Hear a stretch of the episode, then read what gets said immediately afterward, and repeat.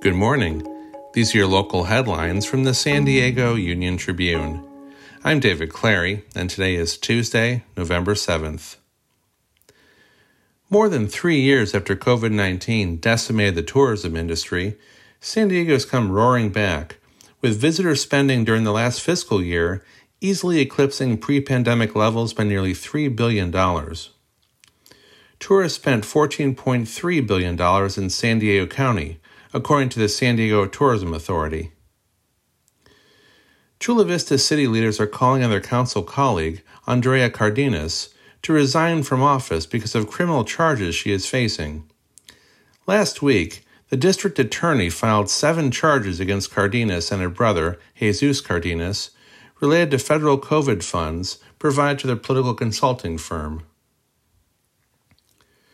The number 17 ranked Aztecs defeated Cal State Fullerton 83 to 57 in Monday night's season opener at Viejas Arena. Before the game, the Aztecs raised a Final Four banner in honor of last season's historic run to the NCAA Tournament's championship game. You can find more news online at san diego. Thanks for listening.